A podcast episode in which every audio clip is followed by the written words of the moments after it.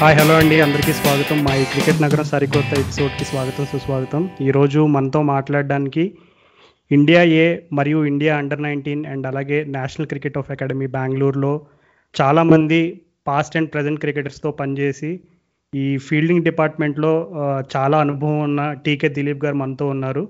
So మరేమాత్రం late చేయకుండా ఈ ముచ్చట్లన్నీ ఆయన నోటి ద్వారానే ఆయన అనుభవాల ద్వారా ఫీల్డింగ్ గురించి మనం మరిన్ని విశేషాలు తెలుసుకుందాం. So welcome T Dilip TK Dilip గారు ఎలా ఉన్నారు? బాగున్నానండి. Thank you very much I'm very glad that ఇట్లాంటి షోలో పార్టిసిపేట్ చేసినందుకు ఎస్పెషల్లీ తెలుగులో. సో యూనిక్ అండి.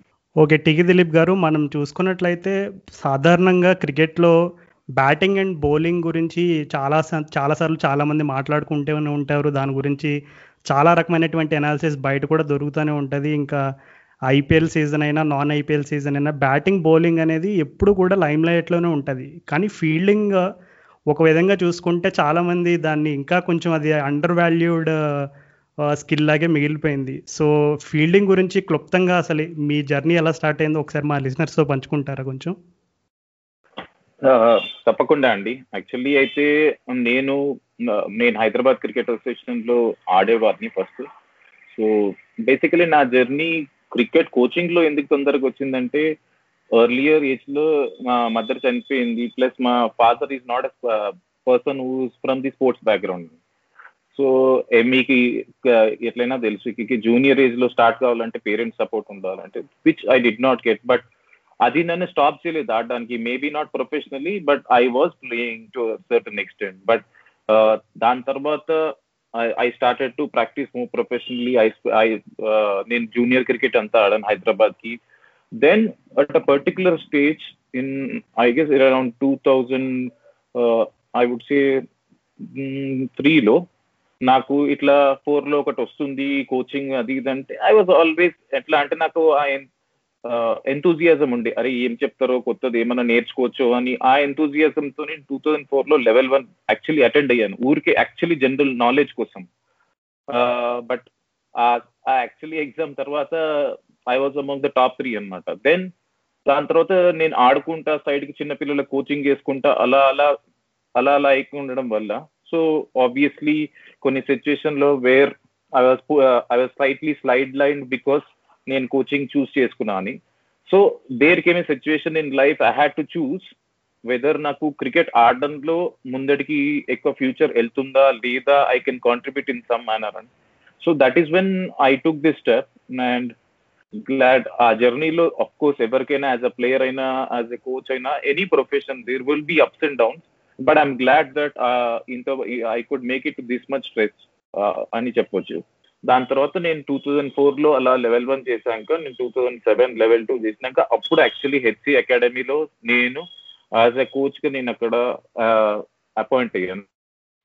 దాని తర్వాత it started where I coach నేను went on went on two thousand టెన్లో నేను లెవెల్ త్రీ చేసా దెన్ లెవెల్ త్రీ రిఫ్రెషర్ చేసా so the journey continued from actually professional coaching two thousand seven నుంచి but I started to do coaching from two thousand four uh, during this tenure, I worked with lot of zonal cricket camps, national cricket camps.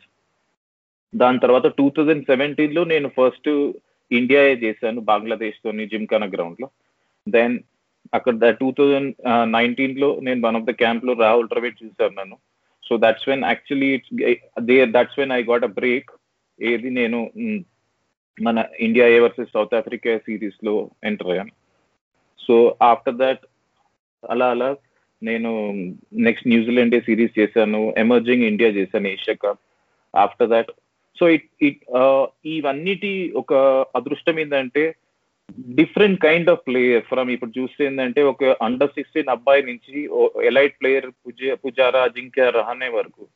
So I got an opportunity to work with everyone ఈ మధ్యలో actually నాకు most important place two thousand eight నుంచి లెవెన్లో when I work with Deccan Chargers ఈ ఇంకా international players తోని వెళ్ళి there lot of learning that face and I think these are the most important things which help me to grow as a coach అని చెప్పొచ్చు. Definitely coming to feeling అన్నారు మీరు అన్నది రాహుల్ గారు తప్పకుండా నేను హండ్రెడ్ పర్సెంట్ ఒప్పుకుంటే. ఈ రోజు కూడా ఉంది. డెఫినెట్లీ ఫీల్డింగ్ అనేది ఒక నేను ఇప్పుడైతే థర్డ్ స్కిల్గా అంటున్నారు. అదైతే డెఫినెట్లీగా ఇంప్రూవ్ అయింది. కానీ స్టిల్ ఇప్పుడు చూస్తే ఏంటంటే when it comes to team selection, still you are selected on batting or bowling performance. కాకపోతే when it comes to two player suppose ఒక సేమ్ స్కిల్ ప్లేయర్ ఉన్నారు అనుకోండి whether it is batting or bowling కానీ when it comes to pick ఒక పర్సన్ని pick చేయాలంటే that is when these kind of skills will definitely add కానీ when it comes to IPL నా you see ఆ number of overs అయినా తక్కువ వేయాలి ఫోర్ ఓవర్స్ ఉంటే బ్యాటింగ్ కూడా మీకు తక్కువ ఉంటుంది. So how much contribute in fielding చాలా ఇంపార్టెంట్ అవుతుంది నేను ఒక చిన్న ఎగ్జాంపుల్ చెప్తాను. నేను డెకెన్ చార్జెస్తో ఉన్నప్పుడు గిల్ క్రిస్ట్ ఒక ఒక ప్లేయర్ ఉన్నాడు. నేను పేరు చెప్పలేను అతన్ని. సో కాకపోతే అతను మంచిగా వేసేవాడు first two three matches. But then next ఆ మ్యాచెస్లో ఒక త్రీ ఫోర్ క్యాచెస్ డ్రాప్ చేస్తాడు. నేను దాని తర్వాత ఒక్క మ్యాచ్ కూడా ఆడలేదు rest of the season and purely because of fielding. And అప్పుడు నాకు నిజంగా ఎంత ఫీల్డింగ్కి ఇంపార్టెన్స్ ఎంత ఇంపాక్ట్ అవుతుందో మ్యాచ్లో that is good where it నాకు ఫీల్డింగ్ మీద ఇంట్రెస్ట్ కలగడంలో ఒక స్టార్ట్ అనుకోండి.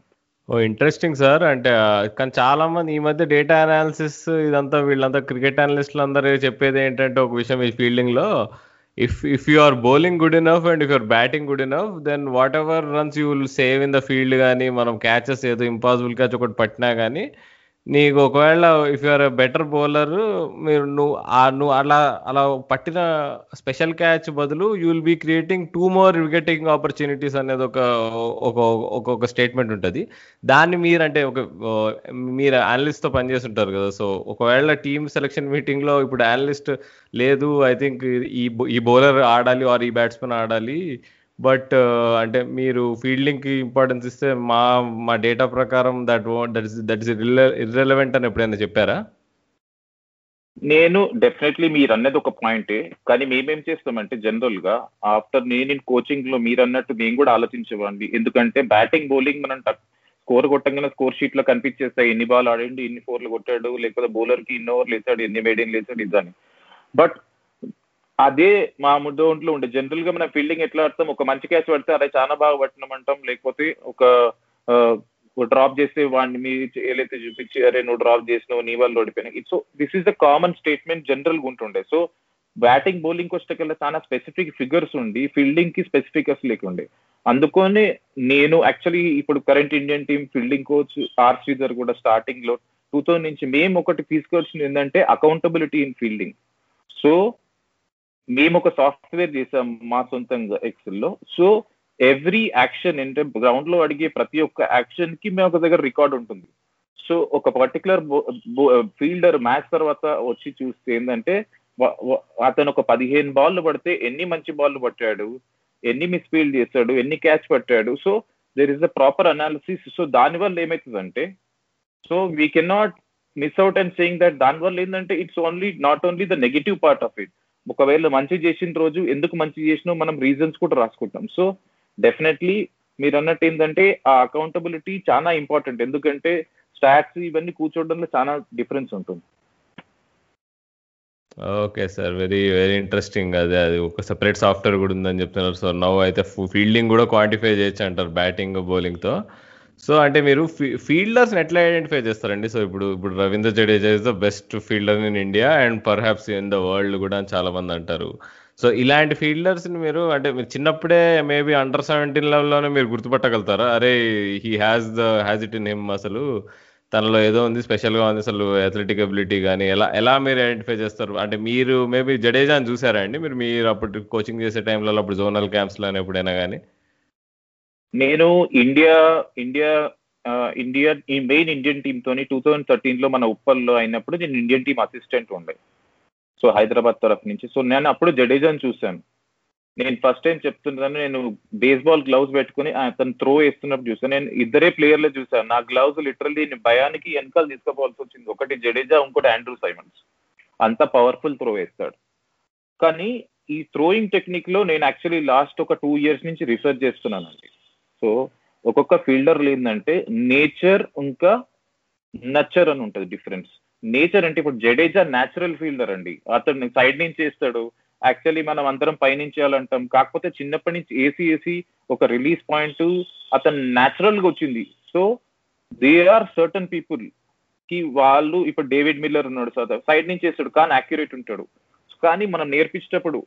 సో మనం పైనుంచి చేయాలంటాం సో మేము ఆ బ్యాలెన్స్ చేస్తాం. ఎవరు ఆ కేటగిరీలు వస్తారో ఎవరు ఈ కేటగిరీలు వస్తారో. మీరు అన్నట్టు ఏంటంటే అండర్ సిక్స్టీన్ నుంచి మేము క్యాంప్స్ చేసేటప్పుడు ఏం చూస్తామంటే ఎవరైతే అజైల్గా మూవ్ అవుతున్నారో మ్యాచ్ అందుకొని ఏమంటారంటే ఎన్ని ఫీల్డింగ్ సెషన్ చేసినా లాస్ట్కి మ్యాచ్లో ఇప్పుడు ఒక అదృష్టం ఏంటంటే ఒకప్పుడు ఒకటే కోచ్ ఉంటుండే కాబట్టి అన్ని డిపార్ట్మెంట్ చూడడం కష్టమవుతుండే. ఇప్పుడు ఒక స్పెసిఫిక్ ఫీల్డింగ్ ఒక కోచ్ ఉండడం వల్ల ఏంటంటే మా జాబ్ నాట్ ఓన్లీ ఎన్ని క్యాచ్లు పట్టిండు ఎన్ని క్యాచ్లు వదిలేసిండో ఎన్ని రన్లు సేవ్ చేసిండో కాకుండా ఎలా మూవ్ అవుతున్నాడు బాల్ ఇయ్యక ముందు వేసిన తర్వాత ఎట్లా రియాక్ట్ అవుతున్నాడు. సో మీకు ఆ రియాక్షన్ స్పీడ్ ఎట్లున్నది ఆయన ఎజిలిటీ సైడ్ వేస్ ఎలా ఉంది లేకపోతే స్టార్ట్ ఎలా ఉంది సో కొన్నిసార్లు ముందటికి వచ్చి సడన్గా వెనక తిరిగేటప్పుడు ఆయన ఎంత క్విక్గా టర్న్ అవుతున్నాడు. సో ఈ ఆస్పెక్ట్స్ జనరల్గా చాలా కొన్ని బ్లాక్స్ చేసుకొని మేము టిక్ చేస్తుంటాం.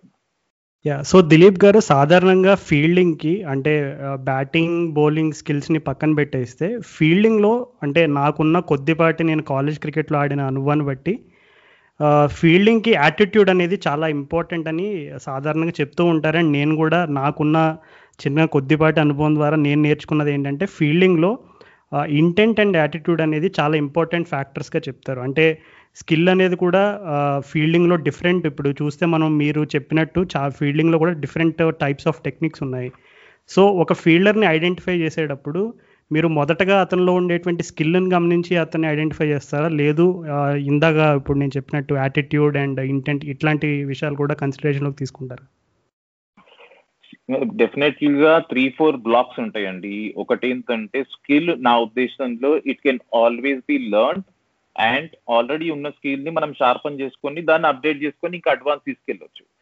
కానీ మీరన్నారు చూడు ఇంటెంట్ అనేది అది యాటిట్యూడ్ యాటిట్యూడ్ ఇంటెంట్ వల్ల ఏమైందంటే ఇది not only applies to only fielding batting బౌలింగ్లో కూడా. ఎందుకంటే బౌలింగ్లో ఒక మనిషికి ఫాస్ట్ వేయాలని ఉంటే ఫాస్ట్ వేయగలుగుతాడు. ఫాస్ట్ వేయాలను లేకున్నది అనుకో ఉన్నది కూడా వేయలేడు. సో బ్యాటింగ్లో కూడా ఆ ఇంటెంట్ పాజిటివ్ ఆడాలని ఉంటే automatic that is intent is the first thing ఫీల్డింగ్లోకి వచ్చేటప్పుడు ఆ ఇంటెంట్ యాటిట్యూడ్ మనం ఉంటే రెండు అడ్వాంటేజ్ ఏంటంటే మన బాల్ మన దగ్గరికి రావాలనుకుంటాడు. సో అదే starting signal of a good fielder ఒక ఫీల్డర్ బాల్ నా దగ్గరికి రావాలనుకున్నప్పుడు ఏంటంటే ఆటోమేటిక్ కాన్ఫిడెన్స్ ఇంకా బాల్ దగ్గరికి మనం అటాక్ చేస్తాం.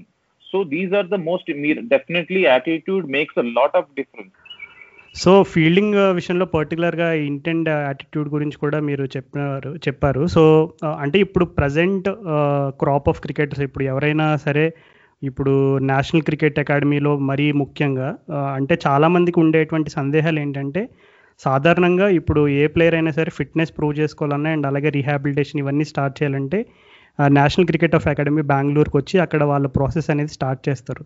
సో దీంట్లో అంటే ఒక ప్లేయర్ ఫిట్నెస్ ప్రూవ్ చేసుకునే యొక్క క్రమంలో ఫీల్డింగ్ పరంగా వాళ్ళకి ఏమైనటువంటి డెడ్ లైన్స్ కానీ లేదంటే ఏదైనా పర్టికులర్ గైడ్ లైన్స్ ఇట్లాంటివి ఏమైనా ఉండడం జరుగుతుందా ఎన్సీఏలో ప్రస్తుతానికైతే చెప్పాలంటే మేము ఎవరైతే నార్మల్గా ఎన్సీఏలో ప్రకారం ఏంటంటే ఒక పర్టికులర్ ప్లేయర్ ఫిట్ అయిపోయినాడు అనుకోండి సో మనిషి గ్రౌండ్లో ఉరికి అతను మీరు అన్నట్టు అది యోయో టెస్ట్ కావచ్చు టూ కిలోమీటర్ రన్ కావచ్చు వేరియస్ టెస్ట్ ఫిట్నెస్ టెస్ట్ ఉన్నా పర్వాలేదు.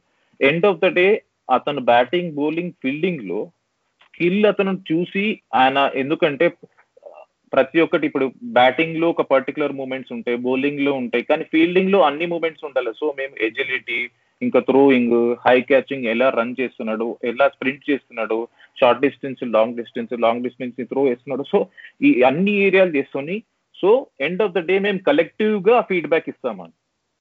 సో అది యాక్చువల్లీ జనరల్ ప్రాసెస్ ఇంకోటి మీరు అన్నట్టు ఏంటంటే ఈ ఫిట్నెస్ అనేది అన్నిటికంటే చాలా ఇంపార్టెంట్ ఎందుకంటే ఇప్పుడు ఇప్పుడు మీరు చూస్తే లాస్ట్ సిక్స్ ఇయర్స్లో especially R Sridhar Indian team వచ్చినాక మన ఫీల్డింగ్ చాలా ఇంప్రూవ్ అయింది.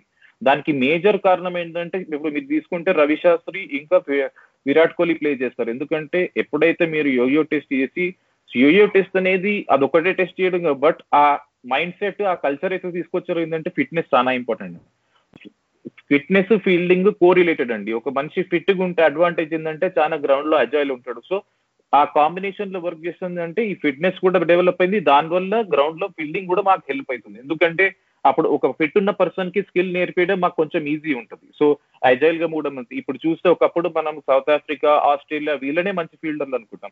ఇప్పుడు చూస్తే ఏంటంటే మన దగ్గర నియర్లీ లెవెన్కి లెవెన్ ఫీల్డర్ ఫీల్డర్స్ అంతా మంచుకున్నారు మీరు ఎప్పుడైనా చూసారో? ఒకప్పుడు ఫాస్ట్ బౌలర్స్ బౌండరీ లైన్లో షూస్తో నాపేటోళ్ళు. ఇప్పుడు చూస్తే ఫాస్ట్ బౌలర్స్ కూడా డైవ్ చేస్తున్నారు. బౌలర్లు కూడా క్యాచ్ వదిలేస్తున్నారు. ఇంకా మీరు ఒకప్పుడు ఉంటే షేన్ అనే స్లిప్లో ఉండే బౌలర్ జేమ్స్ ఆండర్స్ స్లిప్లో ఉండే. ఇప్పుడు మన దగ్గర అశ్విన్ కూడా ఉండే ఛాన్స్ వల్ల. సో ఫీల్డింగ్ చాలా మారిపోయింది బికాస్ ఆ ఫిట్నెస్ కల్చర్ అనేది తీసుకురావడంలో యాక్చువల్లీ విరాట్ కోహ్లీ రాహుల్ ద్రవిడ్ చాలా విరాట్ కోహ్లీ రాహుల్ ద్రవిడ్ అయినా ఎన్సీఏలో అటు ప్లస్ ఇంకా రవి శాస్త్రి వీళ్ళు కంబైన్డ్గా తీసుకొచ్చిన ఆ కల్చర్ చాలా ఇంపార్టెంట్ ఎఫెక్ట్ అయింది. ఓకే ఓకే సూపర్ సార్ ఇది. అంటే మీరు చెప్తున్నారు కదా చాలా చేంజెస్ అయినాయి అది ఇది అని. సో ఈ క్రమంలో మనం ఇంకో ఇది ఇది అసలు ఫీల్డింగ్లో ఇప్పుడు ఈ మధ్య చూస్తున్నాం మనం డ్రిల్స్ కొత్త కొత్తగా చేస్తున్నారు. ఇప్పుడు ఇది వరకు బౌండరీ దగ్గర లైన్ క్యాచెస్ అనేవి అబ్బా అదొ- అదొక వింత అన్నట్టు చూసేటోళ్ళము. కానీ ఇప్పుడైతే టీమ్స్ ప్రతిసారి మీకు ప్రాక్టీస్ చేయిస్తారు కదా మీరు. అసలు. అది అసలు ఆ టెక్నిక్ గానీ అసలు ఈ మేము చూస్తుంటే టీవీలో అనిపిస్తుంది. అసలు ఎట్లా చేస్తారు? ఎలా కోఆర్డినేషన్ అది అనిపిస్తుంది అసలు. ఆ edge of the boundary catches గురించి మీరు చెప్పండి సార్. మీరు ఇది చాలా ఇంట్రెస్టింగ్ టాపిక్. ఎందుకంటే ఈ ఎస్పెషలీ ఈ బౌండరీ లైన్ క్యాచింగ్ చాలా హైలైట్ అయింది. మన టీ ట్వంటీ ఐపీఎల్ వల్ల ఎక్కువైంది. ఎందుకంటే వైట్ బాల్ లైట్గా ఉంటుంది బౌండరీ లైన్ జల్లి ట్రావెల్ అవుతుంది. ఇంకోటి ఏంటంటే ఆ సిక్స్లు ఫోర్లు ఎక్కువ టీ ట్వంటీలో మనం చూస్తాం కాబట్టి ఆ క్రంచ్ క్యాచెస్ ఇవన్నీ అక్కడి నుంచే రిలేషన్ ఇప్పుడు అంతకుముందు ఉట్టి బౌండరీ లైన్ క్యాచ్ నిలబడి కొట్టేటోళ్ళు. ఇప్పుడు దాని ట్యాప్ పైకి చేసి బయటకు వెళ్ళి మళ్ళీ లోపలికి రావడము ఇవన్నీ కొట్టినకి ఇవాల్వ్ అయినాయి. డెఫినెట్లీ టీ ట్వంటీ ఐపీఎల్ వల్ల ఇది చాలా మేజర్ ఇంపాక్ట్ అయింది. జనరల్లీ బౌండరీ లైన్లో ఏమవుతుందంటే ప్రతి ఒక్క గ్రౌండ్ డిఫరెంట్ ఉంది. దానికి ఉండే కష్టాలు ఏంటిది చెప్పాలంటే బౌండరీ లైన్ క్యాచింగ్లో మేజర్ డిఫికల్టీ ఏంటంటే ప్రతి ఒక్క స్టేడియం లో లైట్ డిఫరెంట్ డిఫరెంట్ హైట్స్ ఉంటాయండి. కొన్నిసార్లు మనకు ఆ గ్లేర్ ఉంటుంది. కొన్నిసార్లు ఏమైందంటే ఇప్పుడు స్టేడియం కన్స్ట్రక్షన్ వల్ల మీకు గ్రౌండ్ ఫ్లోర్ ఫస్ట్ ఫ్లోర్ మధ్యలో కొన్నిసార్లు గ్యాప్ ఉంటుంది. సపోజ్ మన రాజీవ్ గాంధీ ఇంటర్నేషనల్ స్టేడియమే చూసుకోండి. The first floor ground floor first floor మధ్యలో గ్యాప్ ఉంటుంది సో ఆ గ్యాప్ నుంచి వచ్చి సడన్గా ఫ్లాట్ క్యాచ్లు కొన్నిసార్లు మిస్ అయిపోతాయి.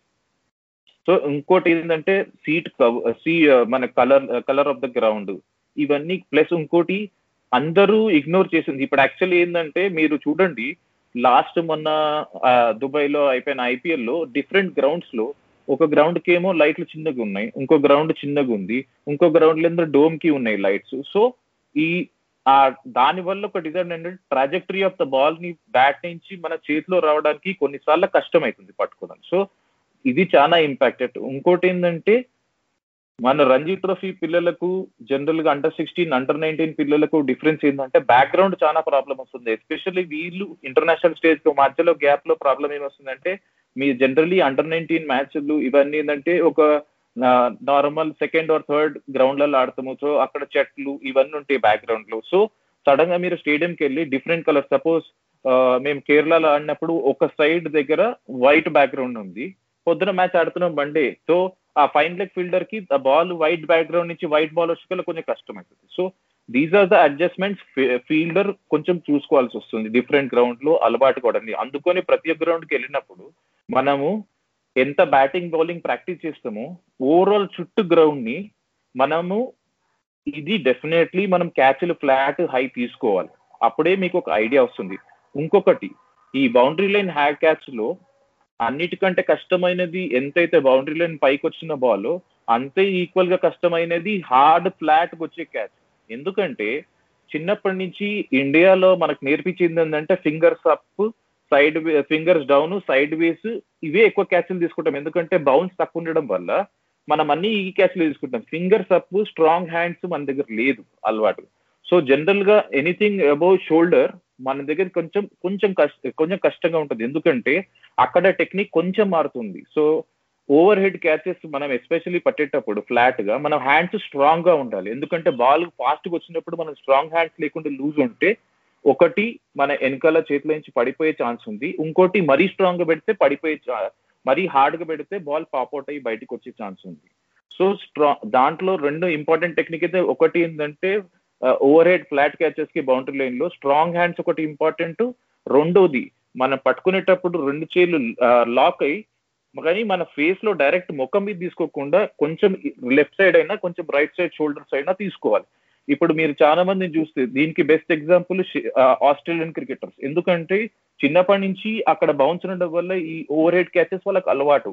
అందుకనే వాళ్ళు ఎప్పుడు కొంచెం ముందట తీసుకొని ఫేస్ దగ్గర వరకు వస్తుంది overhead catches coming to boundary line high క్యాచెస్లో ఏంటంటే జనరల్గా మన బాడీ బ్యాక్ లెగ్ బౌండరీ లైన్లో సైడ్ వేస్ ఉన్నప్పుడు దానం పైకి లీవ్ చేసే ఛాన్స్ ఎక్కువ ఉంటుంది. సో మీరు చూడండి మన దేవదత్ పడికలైనా మన ఫ్రాడ్ డూప్లసీ అయిన బౌండరీ లైన్లో వాళ్ళు పట్టేటప్పుడు బౌండరీ లైన్కి మన కాలు ప్యారలల్గా ఉంటుంది అదే సైడ్ వేస్లో. దాంట్లో ఏమైతుందంటే మనం పైకి ఎగిరేటప్పుడు మాక్సిమం హైట్ రీచ్ కాగలుగుతాం సో మనం సింగిల్ హ్యాండ్ ఇవన్నీ పట్టుకోవచ్చు.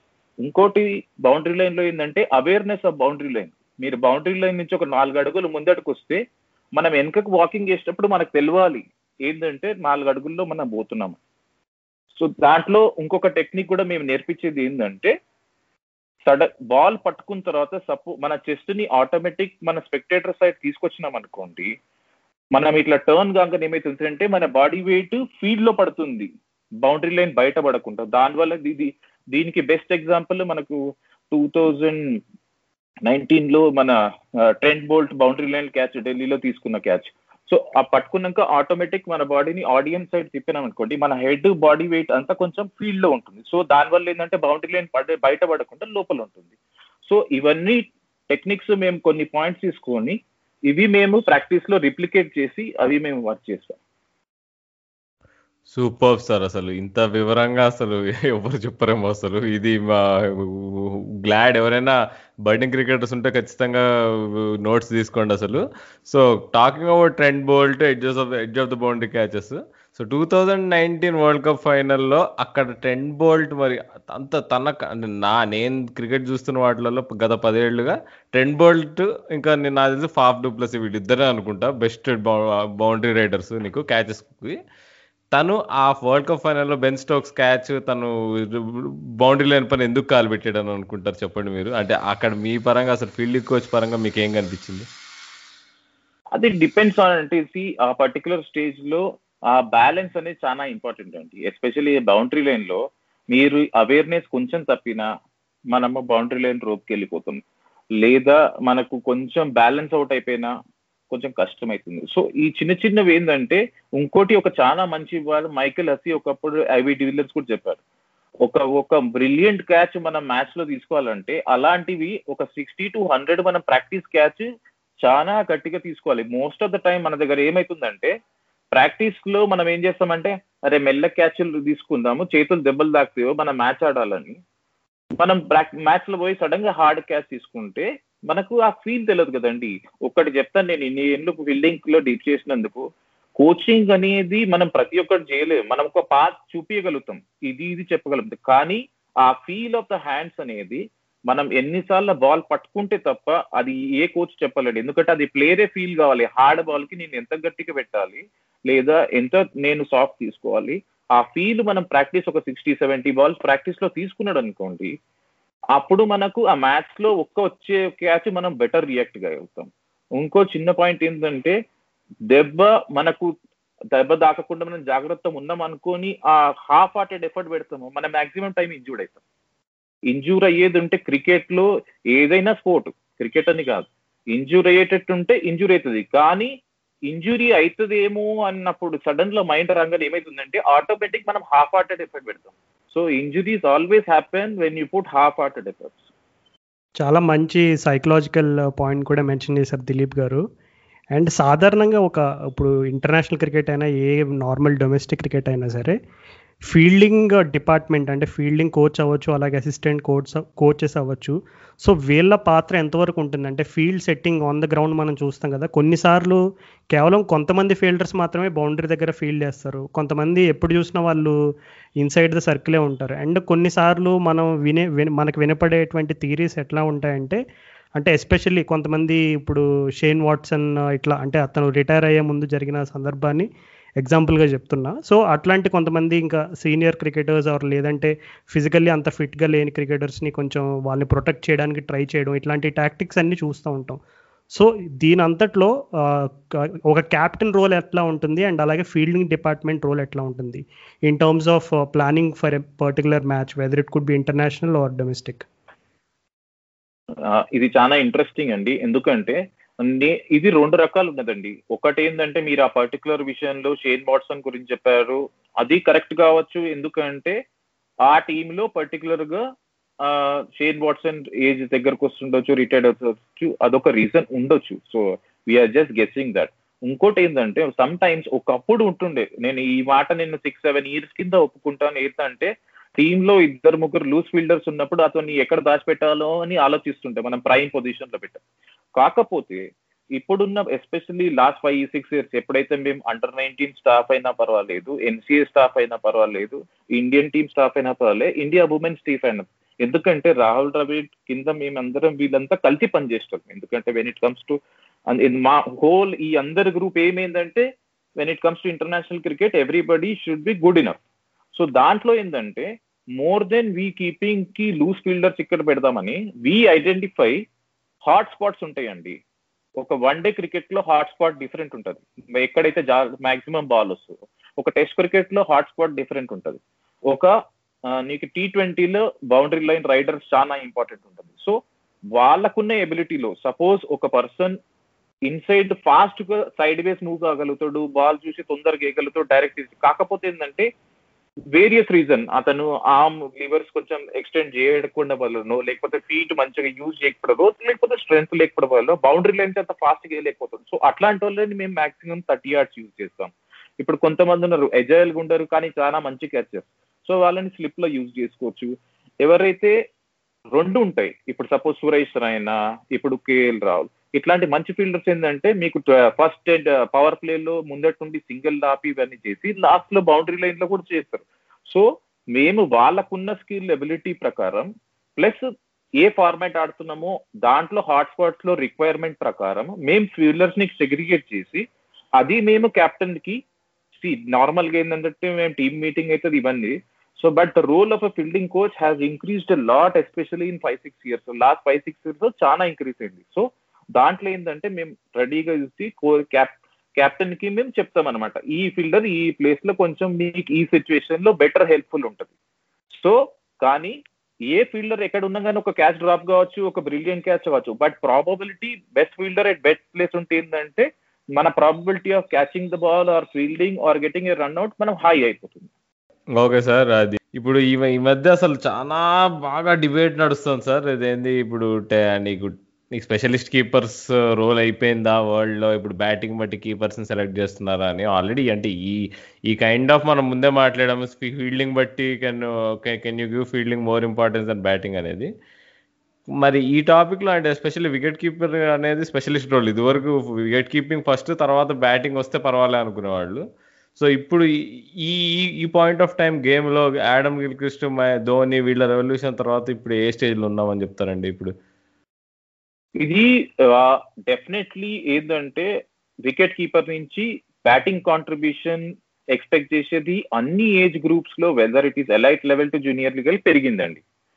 దానికి మేజర్ కారణం మీరు అన్నట్టు ధోని గిల్క్రిస్ట్ వీళ్ళు ఎలా తీసుకొచ్చారంటే ఇప్పుడు ఇమాజిన్ చేయండి ఎన్నో మ్యాచ్లు గిల్క్రిస్ట్ నెంబర్స్ వచ్చేసి హండ్రెడ్ వన్ ఫిఫ్టీ తక్కువ బాల్లో కొట్టేసి ఏంటంటే ఆ ఇంపాక్టే వేరే ఉంటుండే. మళ్ళీ వన్ డేలో వచ్చి ఓపెన్లో చేసి కొట్టడం వల్ల. సో ఇప్పుడు చూసిందంటే ఒకప్పుడు ఆస్ట్రేలియాలో మీకు బౌన్స్ ఎక్కువ ఉండే సీమ్ అవుతుండే ఇంగ్లాండ్ పోతే స్లోగా ఉన్న చాలా స్వింగ్ అవుతుండే ఇండియాలో చాలా స్పిన్ అవుతుండే సో అక్కడ వికెట్ కీపింగ్ వికెట్ కీపర్కి చాలా హై స్కిల్ ఉండాల్సి వచ్చింది. సో వాని ఫస్ట్ ప్రిఫరెన్స్ ఎప్పుడు వికెట్ కీపింగ్ ఉండే. బ్యాటింగ్ కాంట్రిబ్యూట్ చేస్తే ఓకే ఓకే ఉండే. కానీ ఓవర్ ఎ పీరియడ్ ఇప్పుడు ఒకప్పుడు టూ ఫిఫ్టీ చేస్తే మంచి స్కోర్ అయిపోయింది. ఇప్పుడు త్రీ ఫిఫ్టీ చేసినా కానీ కష్టం ఉంది over a period generation change అయింది and thanks to IPL player mind set కూడా ఈ టీ ట్వంటీలో వన్ డేలు ఎక్కువ ఆడడం వల్ల టెస్ట్ క్రికెట్లో కూడా వాళ్ళు అటాకింగ్ ఆడుతున్నారు. So over a period game పరంగా చేంజ్ అయింది. దానివల్ల ఏంటంటే డిమాండ్ కూడా పెరిగిపోయింది. సో ఇప్పుడు కాంబినేషన్ చూసుకోండి. సపోజ్ రిషబ్ పంట్ మీకు లాస్ట్ రెండు మ్యాచ్లు ఆస్ట్రేలియాతోని అక్కడ చేసిన స్కోరు మొన్న చేసిన స్కోరు చాలా ఇంపాక్ట్ అయింది జడేజా ఇప్పుడు అందుకొని ఏంటంటే ఎవరైతే keeper contribution lower middle order contribution బాగా చేస్తే దాంట్లో మీకు ఒక టూ సిక్స్టీ టూ సెవెంటీ వచ్చే స్కోర్ సడన్గా two two fifty two three seventy three fifty three seventy five అయిపోతుంది. సో ఈ చిన్న చిన్న డెఫినెట్లీ చాలా ఇంపాక్ట్ అవుతుంది కాకపోతే ఐ స్టిల్ ఫీల్ ఇంకా లాంగర్ ఫార్మాట్లో still specialist wicket keepers have still have a role play but definitely there వాళ్ళ నుంచి ఎక్స్పెక్ట్ చేసే బ్యాటింగ్ కాంట్రిబ్యూషన్ డెఫినెట్లీ ఎక్కువ అయిపోయిందండి ఓకే సార్ సో అండ్ మీరు ఇప్పటిని ఇప్పటివరకు మనం మాట్లాడుతున్నప్పుడు చాలా సార్లు ఏంటి రాహుల్ ద్రవిడ్ పేరు జికర్ చేశారు. సో అసలు మీరు ముందు ఎన్సీఏ ఆయన ఆయన టేక్ ఓవర్ చేసిన తర్వాత చాలా చేంజెస్ అయినాయి అన్నారు. సో మీ మీరు చెప్పండి సార్ అంటే మీకు ఎలా అనిపించింది అసలు? ఆయన వల్ల ఎంత చేంజ్ అయింది అసలు ఎన్సీఏ కానీ ఎన్సీఏ ఫెసిలిటీ కానీ ఎన్సీఏ అట్మాస్ఫియర్ కానీ సో అసలు రాహుల్ ద్రవిడ్ గురించి చెప్పండి ఆయన ఆయనతో పనిచేయడం గురించి. బేసికలీ నేను ఇది టూ థౌజండ్ నైన్టీన్ అండి. నాకు అంతకుముందు రాహుల్ ద్రవిడ్ మీరు ఎట్లా ఫ్యాన్ అందరు ఫ్యాన్ లాగా నేను కూడా ఫ్యాన్ ఉండి. ఆడేటప్పుడు చూసాం అది. నేను ఎన్సీఏకి టూ థౌజండ్ నైన్టీన్ ఒక క్యాంప్కి వెళ్ళినప్పుడు సార్ కనిపిస్తే అది కూడా ఫస్ట్ త్రీ ఫోర్ డేస్ ఉండే. అది పేరుకి రాహుల్ ద్రవిడ్ ఇండియాకి అంత కాంట్రిబ్యూషన్ లెజెండ్ కానీ యాజ్ అ పర్సన్ మీరు నేను ఎలా మాట్లాడుతామో అలా వచ్చి మరీ పలకరించి ప్రతి ఒక్కరికి అంత హ్యాపీ ఫేస్ తోని చాలా మంచిగా ఎంకరేజింగ్గా చూసి మాట్లాడారు. సో ఆ క్యాంప్లో నాకు స్టార్టింగ్ ఇంట్రొడక్షన్ అయింది. సార్ చూసారు కొన్ని రోజులు చూసారు మళ్ళీ అండర్ నైన్టీన్లో బిజీ ఉండి చూడలేకపోయారంతా. సో అక్కడ ఇంటరాక్షన్ కొంతమైంది. బట్ ఆ ఉన్న మూడు నాలుగు రోజుల్లో యాక్చువల్లీ రాహుల్ ద్రవిడ్ అంటే భయం అనేది సడన్గా ఆఫ్టర్ త్రీ డేస్ ఈ ఫెల్ట్ కంఫర్టబుల్ అరౌండ్ హిమ్ ఎట్లా అంటే ఆయన క్రీ ఆయన ఒక గొప్పతనం ఏంటంటే ఆయన ఎంత మంచి క్రికెటరో యాజ్ అ పర్సన్ కూడా అతను చాలా మంచిది. సో ఎదుటి వ్యక్తికి మాట్లాడడమైనా వినడమైనా కానీ సో ఆ స్పేస్ ఇస్తాడు. దానివల్ల ఏంటంటే మనం కంఫర్టబుల్ ఫీల్ అవుతాం ఎవరి రోల్ అరే రాహుల్ ద్రవిడ్ ఉన్నాడని ఒక చిన్న ఇన్సిడెంట్ చెప్తాను. నేను ఫస్ట్ అక్కడ నన్ను చూసి ఏం చేశారు? వితౌట్ నేను నన్ను ఇండియా సిరీస్కి సౌత్ ఆఫ్రికా సిరీస్ పంపించారు. నాకు ఆల్రెడీ టెన్ ఫిఫ్టీన్ ఎక్స్పీరియన్స్ ఉంది దాని తర్వాత నేను actually main Indian team interview attend అయ్యి ఇండియాలో థర్డ్ వచ్చాను. దాని తర్వాత దానికంటే ముందే రాహుల్ సార్ నాకు పని చూశారు. సో ఆయన ఒకటి ఏంటంటే అబ్జర్వ్ బాగా చేస్తారు మనుషులను. సో ఆ ఆపర్చునిటీ వల్ల నా ఫస్ట్ డే ఉండే నా ఫస్ట్ మీటింగ్లో రాహుల్ ద్రవిడ్ సార్ కూర్చున్నారు అందరు క్రికెటర్లు కూర్చున్నారు. సో మీటింగ్ ముందట సార్ వచ్చి కాన్ఫిడెంట్ ఒక్క మాట అన్నారు. నువ్వు ఏం పడకుండా భయపడకుండా మాట్లాడు నీకు ఏం ఆడు సో ఆడు కొంచెం ఉన్నా కానీ మాట్లాడిన తర్వాత ఆ రూమ్ తర్వాత ఆ కాన్ఫిడెన్స్ ఇస్తారు సార్. వచ్చి చాలా మంచి మాట్లాడినావు. సో పర్సనల్ టచ్ ఉంటుంది. ఇప్పుడు మనకు ఆ కాన్ఫిడెన్స్ అనేది ఇప్పుడు స్కిల్ మనం దగ్గర ఉంది కాబట్టి మన దగ్గర అంత దూరం పోయాం. కాకపోతే ఆ కాన్ఫిడెన్స్ అలాంటి వ్యక్తిత్వం రావడం వల్ల ఏంటంటే ఆ డబుల్ ఎంకరేజ్మెంట్ వల్ల మన బెస్ట్ తీసుకురావాల్సే ఛాన్స్ ఉంటుంది. సో ఆ స్పేస్ మంచి స్పేస్ క్రియేట్ చేస్తారు. వెదర్ ఇట్ ఈస్ ఆయన మాతోని ఉండే టీంలో సో ఆ హ్యాపీ స్పేస్ మాకైనా ఇప్పుడు నేను ఫీల్డింగ్ కోచ్ ఉంటే నాకు ఆ ఫ్రీడమ్ ఇచ్చారు. బౌలింగ్ కోచ్ అతనికి ఎవరికి వాళ్ళ ఫ్రీడమ్ ఉంటుంది. చాలా అద్భుతంగా చెప్పారు Dilip garu. Since we are talking so much about Bengaluru మా నమ్మ బెంగళూరు ఫ్యాన్స్ ఏబీ డివిలియర్స్ గురించి మాట్లాడకపోతే ఆయన టాపిక్ తీసుకురాకపోతే హర్ట్ అవుతారు. ఎందుకంటే వికెట్ కీపింగ్కి డివిలియర్స్కి ఫీల్డింగ్కి చాలా దగ్గర సంబంధం ఉంది. సో డివిలియర్స్ గురించి ఇంకా క్రొత్తగా మనం విశ్లేషించుకోవాల్సిన అవసరం అయితే లేదు. అంటే అతను ఎంత బెస్ట్ ఫీల్డర్ అండ్ కీపర్ అనేది. కానీ ఒక ఫ్యాన్గా అసలు ఈ డివిలియర్స్ కెరీర్ని మనం డీకోడ్ చేస్తే అతను చాలా కాలం వాళ్ళ నేషనల్ క్రికెట్ జట్టు యొక్క అవసరాల రీత్యా చాలా కాలం వికెట్ కీపింగ్ చేశాడు. అలాగే కొంతకాలం కొన్ని సాక్రిఫైస్లు చేశాడు. అంటే ఫీల్డింగ్లో వాళ్ళకి అవసరం ఉన్నా సరే కీపింగ్లో ఉన్నటువంటి కొరత వల్ల కీపింగ్ చేయాల్సి రావడం అలాగే మల్టీ ఫార్మాట్ ప్లేయర్ అవడం వల్ల అండ్ అలాగే టీ ట్వంటీ లీగ్స్ అన్నీ ఆడడం వల్ల అతనికి వర్క్లోడ్ అవ్వచ్చు. అండ్ అలాగే అతను రిటైర్మెంట్ అయిన టైంలో కూడా చాలా విమర్శలు వచ్చినాయి. అంటే డివిలియర్స్ ఇంకా చాలా మంచి ఫామ్లో ఉన్నాడు ఇంకా కొంతకాలం ఆడొచ్చు. ఇట్లాంటివన్నీ కూడా విన్నాం మనం. సో అంటే డివిలియర్స్ ఒక కేసు మనం ఎక్సెప్షన్ అని పక్కన పెట్టేసినా సరే అసలు సాధారణంగా ఫీల్డింగ్ అండ్ వికెట్ కీపింగ్ ఈ పర్టికులర్ స్కిల్ సెట్లో బాగా ఎక్సెల్ అయినటువంటి ప్లేయర్స్ యొక్క వర్క్ లోడ్ మేనేజ్మెంట్ గురించి కొంచెం వివరంగా చెప్తారా? ఇది డెఫినెట్లీ ఉందండి. ఇప్పుడు డివిలియర్స్ కేసులో అయితే మనము క్రికెట్ ఒకటి అనుకుంటే డెఫినెట్లీ డివిలియర్స్లో అన్ని టాలెంట్కి అన్ని ఫార్ములాట్ ఆడే ఇంకా డిఫరెంట్ ఫ్రాంచైజీస్ ఆడి యాక్చువల్లీ ఏంటంటే వాళ్ళ వాళ్ళకు అంతకుముందు ఐపీఎల్ లేకముందు ఇవన్నీ ఫ్రాంచైజీ క్రికెట్ లేకముందు ఏంటంటే ప్రతి ఒక్క కంట్రీకి ఒక పీరియడ్ ఎప్పుడో ఒకప్పుడు ఒక వన్ మంత్ టూ మంత్స్ మనకు బ్రేక్ వస్తుండే. ఇప్పుడు నెంబర్ ఆఫ్ ఫ్రాంచైజీ క్రికెట్స్ ఎక్కువ అయిపోయి ఇవన్నీ ఏంటంటే especially a player like de Villiers Gayle ఇట్లాంటి ఏంటంటే గేల్ అయినా లేకపోతే ఇప్పుడు మీరు క్వింటన్ డిక్వాక్ అయినా ఇప్పుడు మనకు ఇప్పుడు అంతకుముందు మనకు ఎంఎస్ ధోని ఉన్నా మనకి వీళ్ళందరూ అంటే హాట్ ప్రాపర్టీ. ఎందుకంటే వికెట్ కీపర్ అటాకింగ్ బ్యాట్స్మెన్ అంటారు కల్లా హాట్ ప్రాపర్టీ అంటే అన్ని ఫ్రాంచైజీకి మెయిన్ ప్లేయర్ అయిపోయారు. సో ఆబ్వియస్లీ ఏంటంటే ఇప్పుడు ప్రతి ఒక్క మనిషి రిక్వైర్మెంట్లు డిఫరెంట్ సో ఏంటంటే కొన్ని కంట్రీలో ఫైనాన్షియల్లీ కొంచెం కోసం వెళ్తుండొచ్చు లేకపోతే కొన్నిసార్లు ప్యాషన్ ఉంటుంది. కొన్నిసార్లు ఏంటంటే డిఫరెంట్ కంట్రీలో ఆడడంలో డిఫరెంట్ ఎక్స్పీరియన్స్ ఉంది. సో దానివల్ల ఏమవుతుందంటే మనం అందరూ అనుకుంటాము కొన్నిసార్లు డబ్బులు ఉండొచ్చు అనుకుంటాము కొన్నిసార్లు వర్క్ లోడ్ అనుకుంటాం కానీ మేజర్ ఇంపాక్ట్ ఏంటంటే మెంటల్ హెల్త్ కూడా చాలా ఇంపార్టెంట్ అండి. మనం ఫిజికల్కి ఎంత డ్రైన్ అవుతామో మెంటల్లీ కూడా చాలా అంతే డ్రైన్ అవుతాం ఇంకోటి ఏంటంటే ఎస్పెషల్లీ ఒక ఫ్యామిలీ కిడ్స్ ఉన్నప్పుడు ఏంటంటే మన మన కంట్రీలో కాకుండా అక్కడ అటాచ్మెంట్ కూడా డిఫ్ అందరికీ అటాచ్మెంట్ లెవెల్ డిఫరెంట్ లెవెల్ ఉంటుంది. వాళ్ళతో ప్రతి ఒక్క దగ్గర స్పెండ్ చేయలేనప్పుడు ప్లస్ కొన్నిసార్లు వాళ్ళు రూమ్లో ఒకళ్ళు ఉన్నప్పుడు కిడ్స్ గుర్తు వాళ్ళతో స్పెండ్ చేయలేక మెంటలీ కొంచెం కూడా డ్రెయిన్ కూడా అయిపోతారు. And that is the important time అప్పుడు ఆ పర్టికులర్ ఫ్రాంచైజీ కాకపోయినా ఇంటర్నేషనల్ వాళ్ళ సపోర్ట్ స్టాఫ్ వాళ్ళ బోర్డు వాళ్ళని ఎంత సపోర్ట్ చేస్తుంది? కొన్నిసార్లు వాళ్ళకు అవసరం వచ్చినప్పుడు ఇప్పుడు అందరూ ఏబిడి వెల్లర్స్ ఇట్లాంటి ప్లేయర్లు ఉండలేరు. వాళ్ళకు ఎక్స్ప్రెషనల్గా కొన్ని మ్యాచెస్కి బ్రేక్ ఇచ్చి అట్లా వర్క్లో డిఫరెంట్గా చే చేయొచ్చు అదొక పద్ధతి. కాకపోతే కొన్నిసార్లు important tournaments continues back back to back రావడం వల్ల అది కొన్నిసార్లు కుదరకపోవచ్చు. సో ఇట్స్ నా ఉద్దేశంలో ఒక board administration player captain coach కాంబినేషన్లో ఇవి సెలెక్టివ్గా జరగాలి. ఇప్పుడు ఇంకో విషయం గురించి మాట్లాడుకుందాం సార్ ఇప్పుడు కోచ్ కోచ్ అవ్వాలంటే అసలు అర్హత ఏంటండి? అసలు చాలా మంది అనుకుంటారంటే ఇప్పుడు క్రికెట్ ఒక ఒక లెవెల్లో ఆడిన వాళ్ళే కోచ్ అవ్వగలరా? లేకపోతే అసలు ఎవరైనా if is interested in the game నీకు యంగ్ క్రికెటర్స్ నర్చర్ చేసే ఇంట్రెస్ట్ ఉండి నీకు సపోజ్ కొంత అంటే నీకు అలా uh, మెంటారింగ్ అనేది ఇంట్రెస్ట్ ఉండి మనము ఇప్పుడు ఎగ్జామ్స్ రాసి coaching coaching level level five level three మీరు చెప్తున్నట్టు అట్లా రాసి అయిపోవచ్చు అసలు?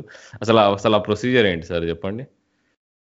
సో డెఫినెట్లీగా నేను చెప్తాను. నా నా జర్నీలో నేను చూసినది ఒకటి ఏంటంటే ఈ కోచెస్ క్వాలిఫికేషన్ ఈ level one level two level three అయినా కానీ ఇవన్నీ certification definitely they are helpful ఎందుకంటే ఆ నాలెడ్జ్ మనకి ఇవన్నీ that is one part the most important fact నా ఉద్దేశంలో ఏంటంటే డే ఇన్ డే అవుట్ మనం రోజు కోచింగ్ చేస్తాం చూడండి.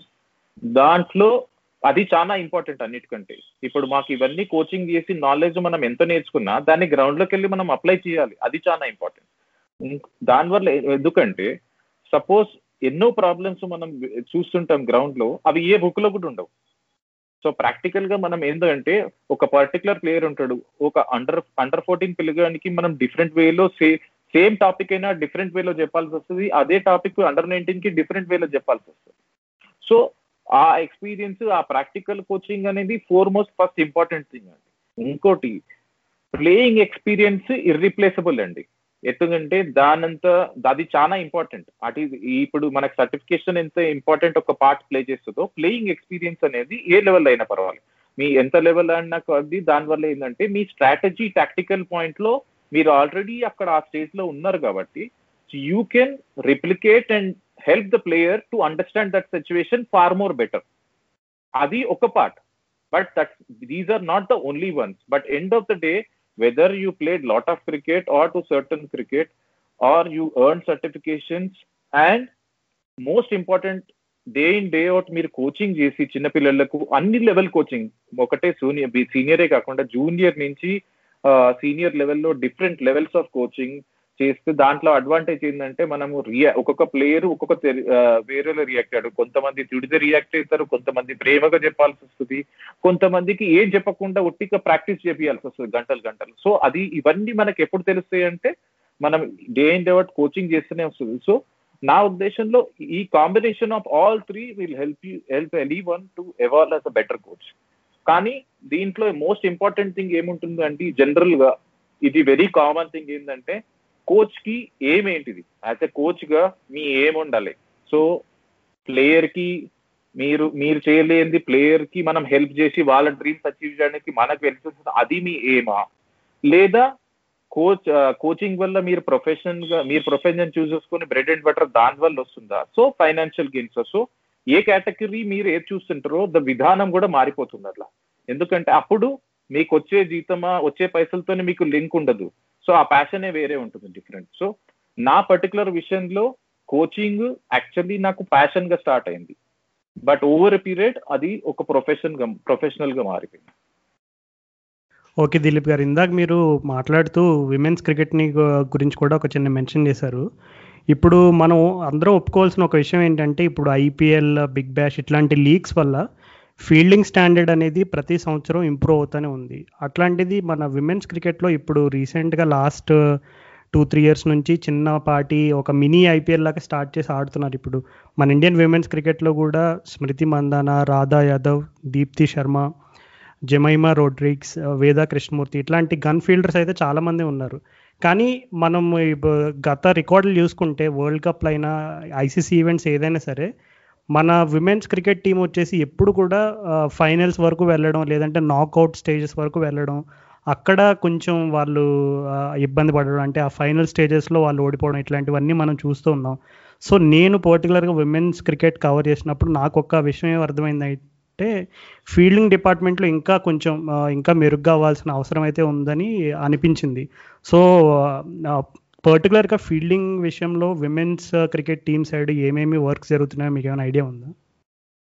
నేను యాక్చువల్లీ నేను ఉమెన్స్ క్రికెట్తో లాస్ట్గా పనిచేసేదండి. టూ థౌజండ్ థర్టీన్లో నేను ఒక uh, చేశాను క్యాంప్ సో uh, అప్పుడు దాని తర్వాత నాకు మే వస్తుంది టైం నేను మెన్స్ క్రికెట్లోనే పని చేశాను కానీ బై అండ్ లార్జ్ మీరు అన్న టాపిక్కి నేను చెప్పే ఆన్సర్ ఏంటంటే ఒప్పుకుంటాను. మన ఫైనల్ రాకపోవడానికి కారణం ఫీల్డింగ్ ఒకటే రీజన్ ఉండకపోవచ్చు. అది బ్యాటింగ్ బ్యాటింగ్ కాంట్రిబ్యూషన్ ఉండొచ్చు బౌలింగ్ కాంట్రిబ్యూషన్ ఓవరాల్గా ఒకటి నేను ఏంటంటే ఒక మ్యాచ్ ఓడిపోయినప్పుడు మనం కొన్నిసార్లు యాజ్ అ టీమ్ అన్ని డిపార్ట్మెంట్లో కొన్నిసార్లు అవుతుంది కొన్నిసార్లు పర్టికులర్ డిపార్ట్మెంట్ అవుతుంది. బట్ నేను ఇంతకుముందు అంతకుముందు చెప్పాను ఎప్పుడైతే ఆ కల్చర్ మీకు రవి శాస్త్రి విరాట్ కోహ్లీ రాహుల్ ద్రావిడ్ కాంబినేషన్ మొత్తం క్రిక్లో ఇండియాలో ఆ ఫిట్నెస్ కల్చర్ అనేది ఇప్పుడు రావడం వల్ల ఆ డిఫరెన్స్ అథ్లెటిసిజం కొంచెం బెటర్ అయింది.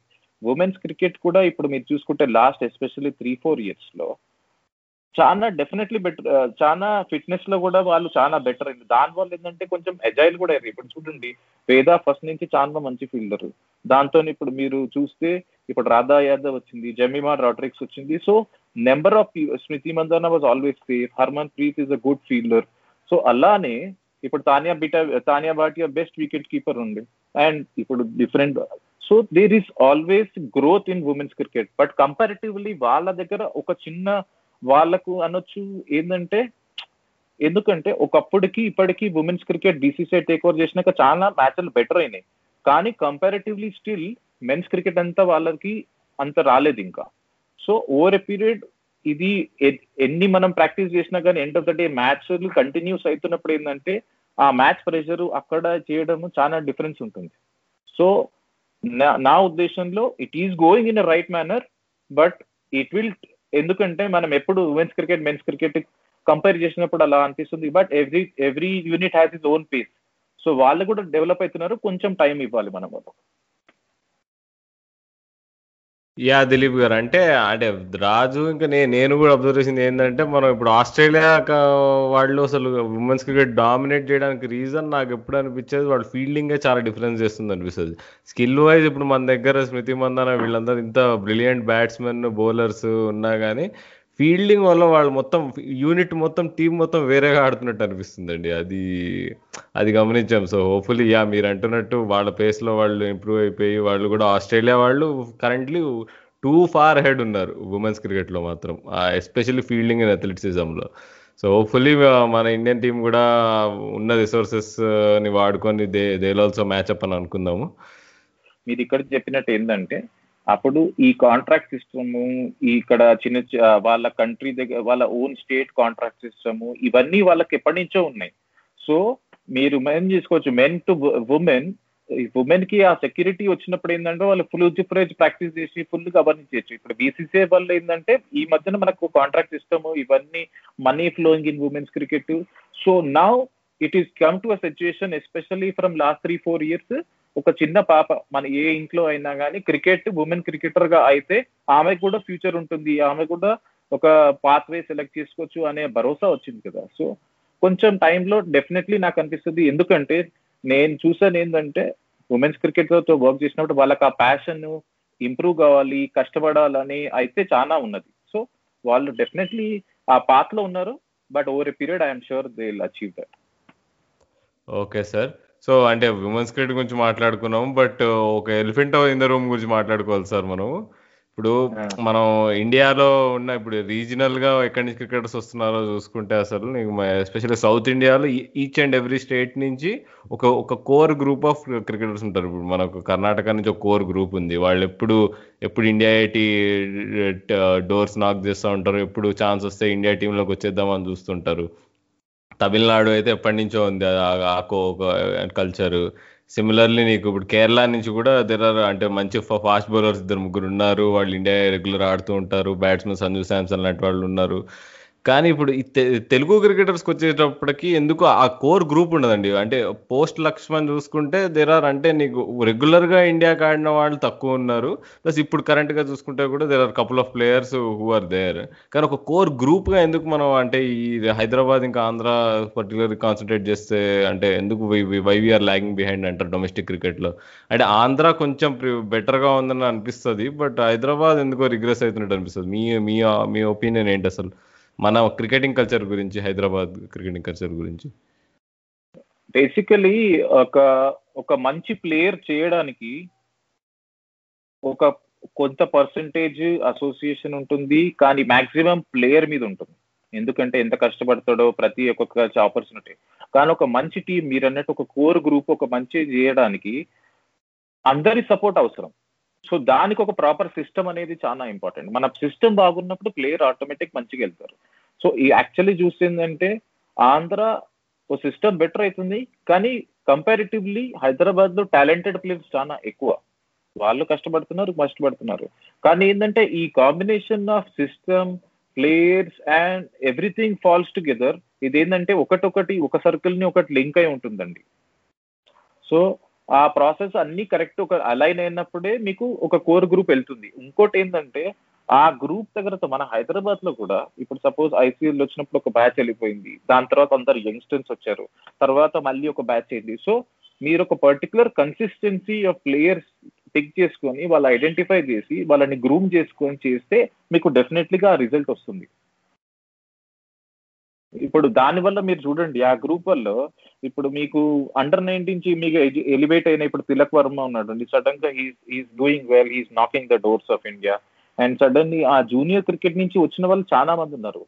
కాకపోతే ఎస్పెషల్లీ మనం లాంగర్ టర్మ్లో డెవలప్ కావాలంటే మన సిక్స్టీన్ నైన్టీన్ బెంచ్ చాలా స్ట్రాంగ్ చేసి ఒక సిస్టమ్ చేసి వాళ్ళకి టైం చేస్తే ఏంటంటే మీరన్నట్టు ఆ కేరళ తమిళనాడు ఇవన్నీ కాకుండా ఇవి కూడా మనం సిస్టమ్ తీసుకురావచ్చు. సో ఫ్రమ్ అ పర్సన్ ఇవన్నీ నేను చూసాను కాబట్టి నాకు అనిపిస్తుంది అన్ని కాంబినేషన్లో పనిచేస్తూనే అవుతుంది సార్ అంటే మీరు సరే మీరు ఏజ్ గ్రూప్లో కోచింగ్ చేస్తున్నప్పుడు అంటే ఇక్కడ మన తెలుగు రాష్ట్రాల్లో ఒక ఎఫెక్ట్ గురించి మనం మాట్లాడుకోవాలి. అంటే మన దగ్గర ఎప్పుడైనా ఇంజనీరింగ్కి కానీ చదువు చదువు మీద ఎక్కువ ఇంపార్టెన్స్ ఉన్నట్టు ఉంటుంది కైండ్ ఆఫ్ నీకు ఎప్పుడైనా పేరెంట్స్ అందరు పుష్ చేస్తూ ఉంటారు. చదువుకి ఇంపార్టెన్స్ ఇద్దామని. సో మీరు ఎప్పుడైనా చూసారా? గమనించారా? ఇట్లా అండర్ ఫిఫ్టీన్ అండర్ సిక్స్టీన్ లెవెల్లో వద్దండి క్రికెట్ ఎందుకండి అని పేరెంట్స్ ఇట్లా తీసుకెళ్ళి పిల్లల్ని చలో ఇక నాన్న చదువుకో ఇంకా ఎంసెట్కి ప్రిపేర్ అవ్వు ఐఐటి కొట్టాలి ఇట్లా అలా వెళ్ళిపోయి అది అది ఫ్యాక్టర్ అంటారా? లేకపోతే దట్ ఈస్ ఇమ్మెటీరియల్ అంటారా? That is common all over India అంటారా?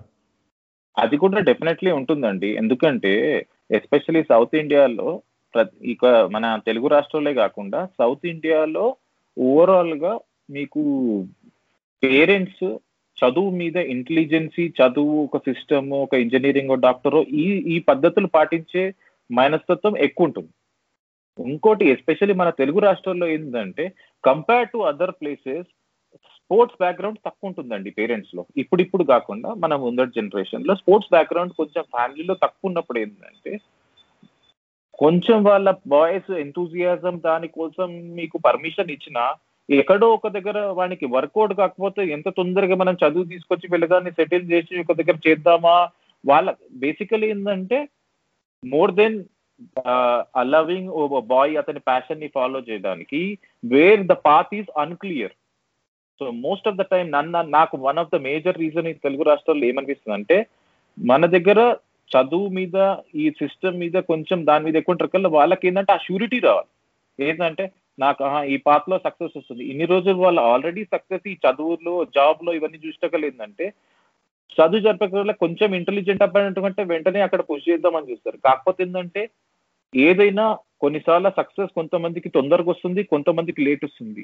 ఆ స్పేస్ మనం ఇవ్వగలుగుతామా పేరెంట్స్ లేదా అనేది మిలియన్ డాలర్ క్వశ్చన్ ఎందుకంటే అది పేరెంట్ పేరెంట్ బట్టి ఉంటుంది. బట్ ఒక స్పోర్ట్స్ బ్యాక్గ్రౌండ్ ఉన్న ఫ్యామిలీ వే ప్లే ఒక యంగ్స్టర్ని మీరు నచ్చర్ చేసే విధానం డిఫరెంట్ ఉంటుంది యా అంటే ఇమీడియట్గా నీకు టై దొరకంగానే ఇక మన రెండు సంస్థలు వాళ్ళ పేర్లు మనం చెప్పనక్కర్లేదు. ఒకటి ఒకటి ఒకటి రెండు రెండు రెండు టీవీలో పెట్టి అలా కొడతా ఉంటే పాపం పేరెంట్స్ కూడా టెంప్ట్ అయిపోతారు ఇక అది. ఏం చేస్తాం మరి అది? ఈ టాపిక్లో నేను ఒకటి ఇంపార్టెంట్ విషయం చెప్తున్నానండి ఎందుకంటే మోస్ట్ ఆఫ్ ద టైం ఏమనుకుంటారు అంటే సపోజ్ నేను ఒక పేరెంట్ నేను క్రికెట్ ఆడలేకపోయాను ఏదో ఆడలేకపోయాను. నాకు పుట్టిన పిట్టిన పుట్టినప్పటి నుంచే సచిన్ టెండూల్కర్ అనుకుంటాం.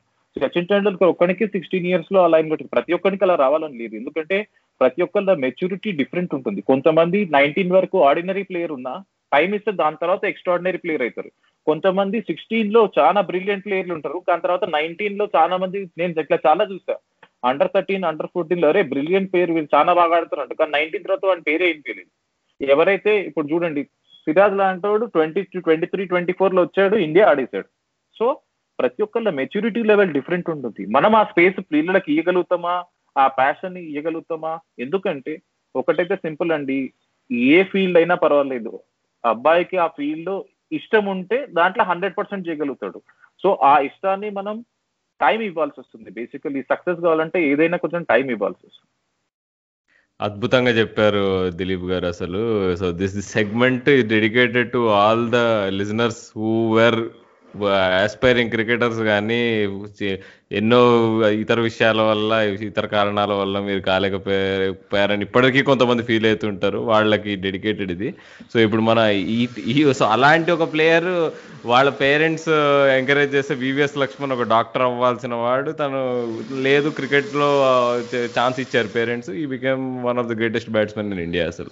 సో అంతకంటే ప్రైమ్ ఎగ్జాంపుల్ ఇంకోటి ఉండదు కదా sir definitely definitely parents role junior క్రికెట్లో చాయిసెస్లో కూడా చాలా డిఫరెంట్ ఉంటుంది. ఇప్పుడు బయట కంట్రీలో ఏంటంటే ఒక పిల్లగాన్ని వాళ్ళ బాబుని మూడు నాలుగు స్పోర్ట్ ఆడిపిస్తారు. ఒక ఊరి పీరియడ్ వాడిని చూసుకో చూస్ చేయనిస్తారు.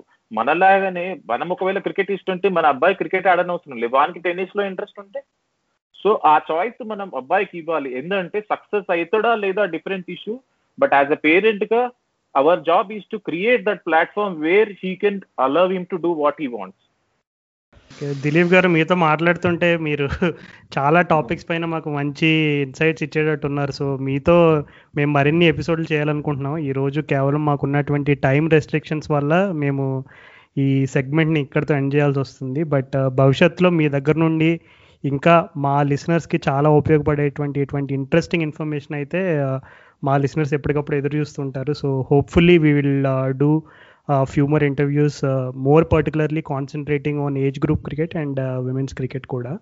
సో ఆఖరి చిన్న సింపుల్ క్వశ్చన్ సార్ ఏం లేదు. ఇప్పుడు మీరు నాకు తెలిసి టూ థౌజండ్ నైన్టీన్ ఆ టైంలో అనుకుంటా ఆర్ సమ్వేర్ అరౌండ్ ఆగస్ట్ అనుకుంటా.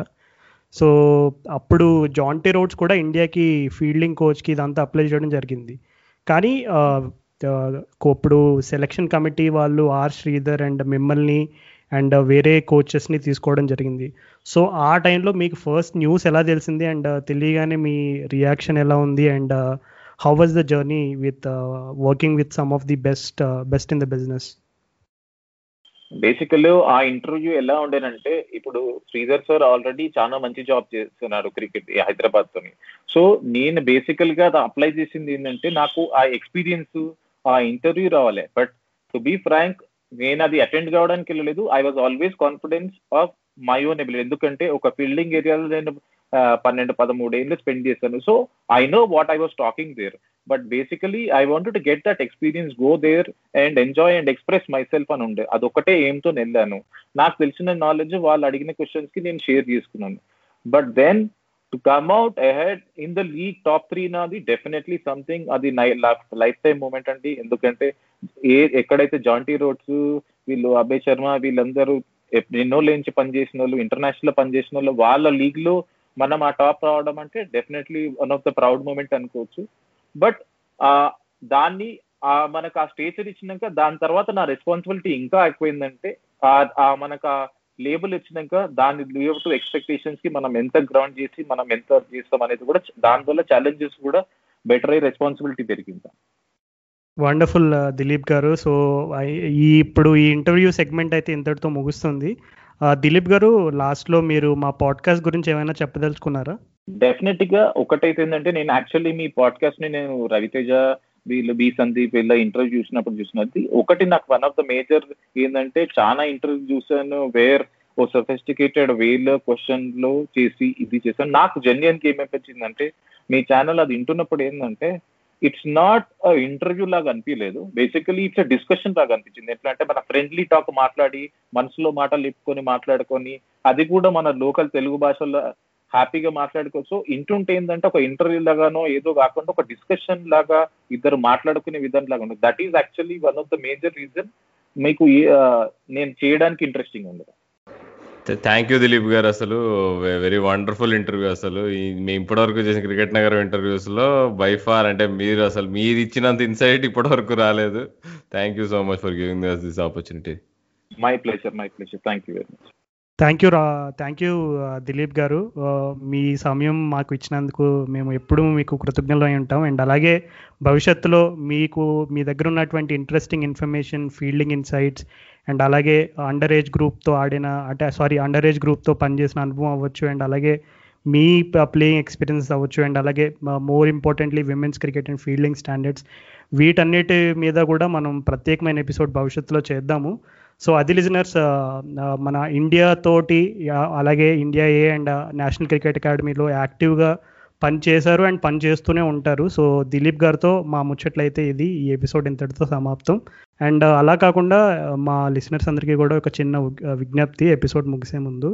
అది మేము ఆల్రెడీ మా గోల్డెన్ జూబ్లీ ఎపిసోడ్లో ఆల్రెడీ మేము చాలా డీటెయిల్డ్గా అసలు మేము క్రికెట్ నగరం అంటే ఎవరు ఎందుకు స్టార్ట్ చేశాము అండ్ అలాగే భవిష్యత్తులో మా కార్యాచరణ ఏంటి అనేటువంటి యొక్క విషయాలు మేము చాలా క్లుప్తంగా చాలా ఇంగ్లీష్లో చెప్పాలంటే చాలా క్యాండిడ్గా డిస్కస్ చేసుకున్నాం.